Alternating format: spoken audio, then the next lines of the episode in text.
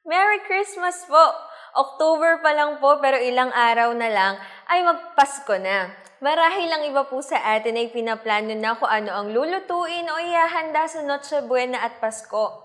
Yun nga lang po ay baka hindi na katulad ng dati na makakasama natin ang ating mga kamag-anak, lalo na yung mga nasa malalayong lugar. Naalala ko po bago mag-pandemic kapag gantong panahon nagkakagulo na po sa mall.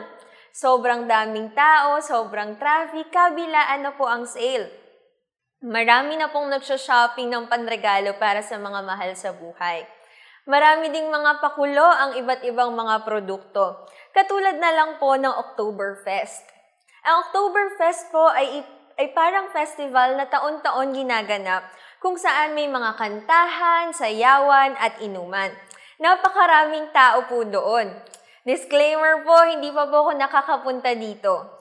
Nakikita ko lang to sa TV, sa news, at this is how the world enjoy life. This is how the world celebrate life. Pero tayo pong mga anak ng Diyos ay may kakaibang way ng pag enjoy at pagsa-celebrate. We have a different kind of festival. We praise the Maker of this world. Kaya ang topic po natin ngayon ay pinamagatang October Praise. By the way, when we say praise, it is expressing warm approval or admiration of. Praise is also expressing one's respect and gratitude towards a deity which is God, especially in song. Ang synonyms po ng praise ay worship, glorify, honor, exalt, and adore. Ang worship po ay isang feeling or expression of reverence and adoration for a deity. Worship is also from the root word worth and ship, which means acknowledgement of worth. Thus, praise and worship is how we express our admiration, reverence, adoration, and worth acknowledgement for the Lord. But praising God and worshiping Him is not limited to singing and dancing. In Romans 15, we will learn other ways to praise and worship God aside from singing and dancing. Ngayong gabi, pag-uusapan po natin kung ano ang paano pa magpe-praise and worship sa ating Panginoon according to Romans 15. Number one, be an extended hand of God. Sabi po sa verse 1, verses 1 to 3, We who are strong ought to bear with the failings of the weak and not to please ourselves. Each of us should please our neighbors for their good, to build them up. For even Christ did not please himself, but as it is written, the insults of those who insult you have fallen on me. We, as followers of Jesus, are called to look after for each other. Isa po itong responsibility natin at hindi extra or optional na trabaho lang. It requires us to care enough to personally shoulder the, the burdens of other people because they are our family. At ito po ang ginagawa ng isang pamilya. Tayo po ay isang pamilya sa ating Panginoon. Sabi po sa verse 3, For even Christ did not please himself. Jesus Christ considered us and our needs. He became our sin bearer and substitute. Mas inisip niya tayo kaysa sa sarili niya. At sabi ng verse 3, ang binili ni Paul na do and go and do likewise. We can be God's extended hand through giving our prayers. At kung may pagkakataon naman tayo, we can also share our resources. Kahit gaano kaliit, it will be a big help. Ang pagtulong sa iba ay isa ring pagpapakita ng pagpupuri sa Panginoon dahil na ibabahagi natin ang pagmamahal niya sa iba. Pangalawa po, magkaroon po tayo ng scripture-based living. Sabi sa verse 4, For everything that was written in the past was written to teach us, so that through the endurance taught in the scriptures and the encouragement they provided, we might have hope. Sabi po ni Philip Brooks, the Bible is like a telescope. If a man looks through his telescope, he sees worlds beyond. But if he looks at his telescope, he does not see anything but that. Ang Bible daw po ay parang isang telescope na kapag tumingin ka sa loob ay pwede mong makita ang mga bagay na hindi mo nakikita sa mundo. Kapag tinignan mo lang ang telescope na telescope, yun lang yon, telescope pa rin. The Bible is a thing to be looked through, to see that which is beyond. But most people only look at it, tinitignan lang natin as is, at feeling natin ito ay parang dead letter lang. Pero tayo po bilang mga tunay na Kristiyano, we must have our foundation based on the scriptures. Sabi po sa verse 4, may tatlong benefits ang pagbabasa at pag-aaral ng salita ng Panginoon. Una, it teaches us. Sabi sa 4a, For everything that was written in the past was written to teach us lahat ng nakasulat sa Bible simula pa noong Old Testament ay hindi lang pang history, kundi para turuan tayo kung paano mamuhay ng may pagsunod sa ating Panginoon. Next, it encourages us. Sabi sa 4b, so that through the endurance taught in the scriptures and the encouragement they provide, we might have hope. Sa pagbabasa at pag-aaral ng salita ng Diyos, ay ma-encourage tayo dahil pinatunayan ng Bible ang kadakilaan ng Diyos at kung paano niya tinutulungan ang mga lingkod niya para mapagtagumpayan ang mga problema. Pangatlo po, it gives us hope. Sabi sa 4C, we might have hope. Sa Bible, nakatala lahat ng napakagandang pangako ng Panginoon para sa, sa mga naniniwala sa Kanya. May pag-asa at ang pag-asa po ay nasa ating Panginoon at sa Kanyang mga salita. Ang kanyang mga salita ay magbibigay ng confidence sa atin na kaya din natin mapagtagumpayan ang lahat ng bagay sa tulong ng ating Panginoon, gaya ng ginawa niya noon sa kanyang mga lingkod. Lalo na po sa panahon ngayon na may pandemya tayong kinakaharap. Mas lalo po tayong humugot ng lakas at pag-asa sa kanyang mga salita at patuloy na sumunod sa mga ito. Ang buhay po ay dapat na ayon sa salita ng ating Panginoon. Ang pagsunod sa kanyang mga salita ay isang uri ng pagpupuri. Three, pangatlo po, unity in God's family. Sabi po sa verses 5 to 6, May the God who gives endurance and encouragement give you the same attitude of mind toward each other that Christ Jesus had, so that with one mind and one voice you may glorify the God and Father of our Lord Jesus Christ. One mind one voice. Si Apostle Paul ay nagbigay ng malinaw na pagkakaugnay ng unity at union in Christ. If uh, in other words, if we belong to Christ, then we then we also belong to each other. Parang isang storya po ng patatas. Kapag hinarvest daw po natin ang patatas at inilagay sa malaking bag, ano po ang tawag doon? Patatas pa rin po. It, iba't ibang uri, iba't ibang laki at hugis. Kapag nilagay sa palengke at bumili ng isang kilo, ano pong tawag doon? Patatas pa din, na iba lang ng lalagyanan. Kapag nakarating na po sa bahay natin at binalatan, at nilagay sa lutuan, ano pong tawag doon? Tama po kayo, patatas pa din. Wala nang balat na pwede nating sabihin na wala, uh, na pwede nating sabihin na ma-close na sila dahil wala nang nagsiseparate sa kanila. Pero, iba't ibang patatas pa din sila. Pero kapag kumulo na, minashed at hinalo, ano na po ang tawag doon? Opo, napakasarap na mashed potato, lalo na pag may gravy ng KFC.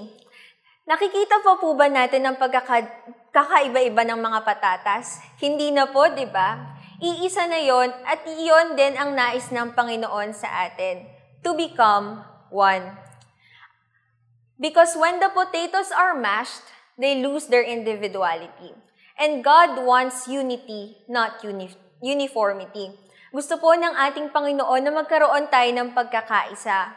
We can be different and yet still be one.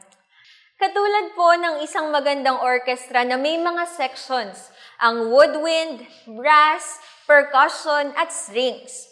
Kapag tumugtog po sila na kanya-kanya, ay nako, napakaingay po nun at masakit sa tenga. Pero kung susunod sila sa conductor at tutunog ng may harmony, ang magiging resulta po nun ay napakagandang awitin o napakagandang work of art. The body of Christ is no different. Sabi po sa verse 6, so that with one mind and one voice you may glorify the God and Father of our Lord Jesus Christ. Nais ng Lord na tayo ay magkaisa. Dahil sa pagkakaisa natin ay naipapakita natin na iisa lamang ang Diyos na sinusunod natin. Iba-iba man tayong tao, pero ang puso natin ay iisa sa pagtupad at pagsunod sa bilin at layunin ng Panginoon. Number four, Christ-likeness or following Jesus' example. Sabi po sa verses 7 to 9, Accept one another then just as Christ accepted you, in order to bring praise to God. For I tell you that Christ has become a servant of the Jews on behalf of God's truth, so that the promises made to the patriarchs might be con- confirmed, and moreover, the Gentiles might glorify God for His mercy. Noong 1522 po, naimbitahan si Martin Luther sa isang funeral service para sa kaibigang si Nicholas Hussman. Wala po siyang sinayang salita at oras. Ang sinabi lang po ni Martin Luther ay ganito, What we preach, he lived.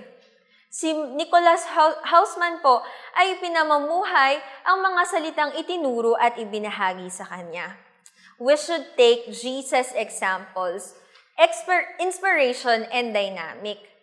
Ang Apostol Pablo po ay tinuruan tayo kung paano gayahin ang Panginoong Jesus sa pamagitan ng pagtanggap ng, sa mga tao kung sino sila. Sabi po sa verse 7, Accept one another, then just as Christ accepted you. True faith consciously makes the effort to reach out. It is the will that makes the decision to act like Jesus. Isa pong example ay ang relationship ng mga Hudyo at Hentil, kung saan itong dalawang magkaibang grupo na to ay pinagsama sa iisang katawan, at yon ay ang body of Christ. People may be divided, but God unites everyone. God does not accept us because of our race, but because of our faith in Jesus Christ. Isang uri ng pagpupuri sa Panginoon ay ang magkaroon ng puso na katulad ng Panginoong Jesus. Nandun ang pagmamahal niya sa ibang tao at naisin na maligtas din sila.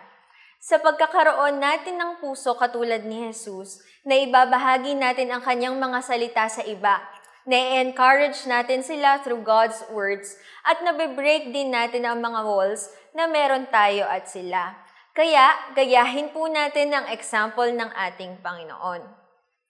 Five, and lastly, Be grateful always. Sabi po sa verse 13, May the God of hope fill you with all joy and peace as you trust in Him, so that you may overflow with hope by the power of the Holy Spirit. True Christians should have a grateful heart. Kaya lang marami pong tao ang uh, nagrereklamo o hindi makontento dahil ang nakikita lang nila ay yung mga material na bagay na meron sila. Kasama po ba tayo sa gantong mga tao na puro reklamo? Sana hindi po. Because as Christians, we should enjoy life because we enjoy God. Sabi po sa verse 13, we have hope, we have joy, we have peace, we have power, and we have the Holy Spirit.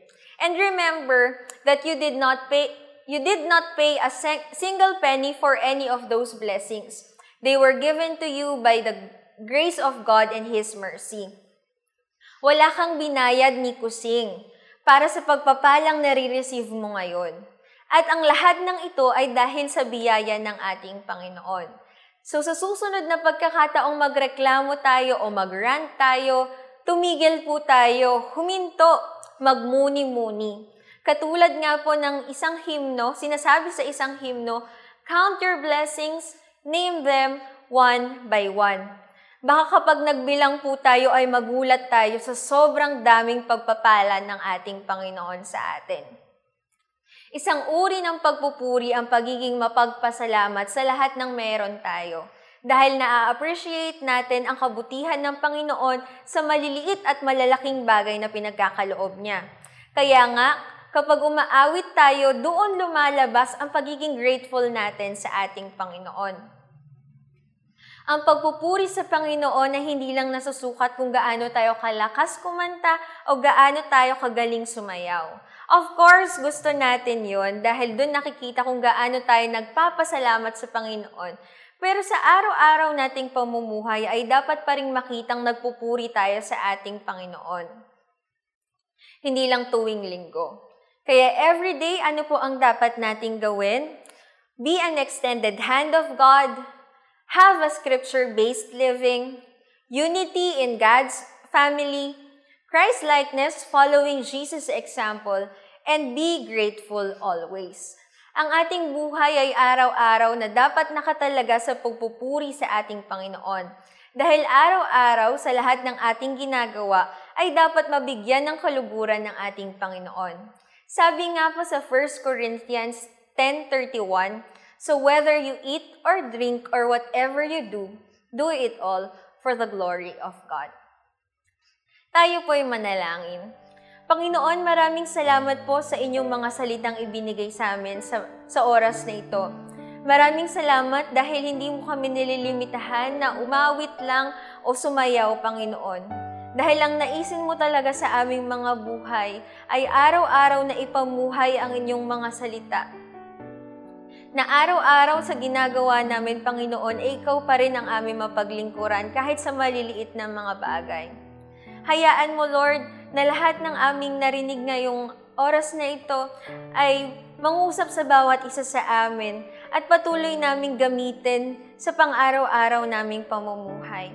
Dalangin namin, Lord, na patuloy niyo kami puspusin ng inyong banal na Espiritu para ang inyong mga salita din ay maibahagi namin sa iba at maging inspiration at encouragement din kami. Hayaan mo, Lord, na maging extended arm mo kami para matulungan ang iba, lalo na sa panahon ngayon na may krisis. Hayaan mong makatulong kami sa resources namin at higit sa lahat sa pananalangin sa kanila. Lord, patuloy mo makitang nagpupuri kami sa inyo kahit hindi kami sama-samang um, sumasamba sa loob ng simbahan. Ang puso naman namin ay nagkakaisa na nagpupuri at nagpapasalamat sa inyo. Kaya Lord, patuloy niyong i-bless ang bawat isa sa amin. Patuloy po kayong um, mangusap sa aming mga buhay at patuloy ka namin mapaglingkuran sa lahat ng aming mga ginagawa. Muli, Lord, maraming salamat sa inyong kabutihan at pagpapala. Sa iyo pong lahat ng papurit pasalamat. In Jesus' name we pray. Amen.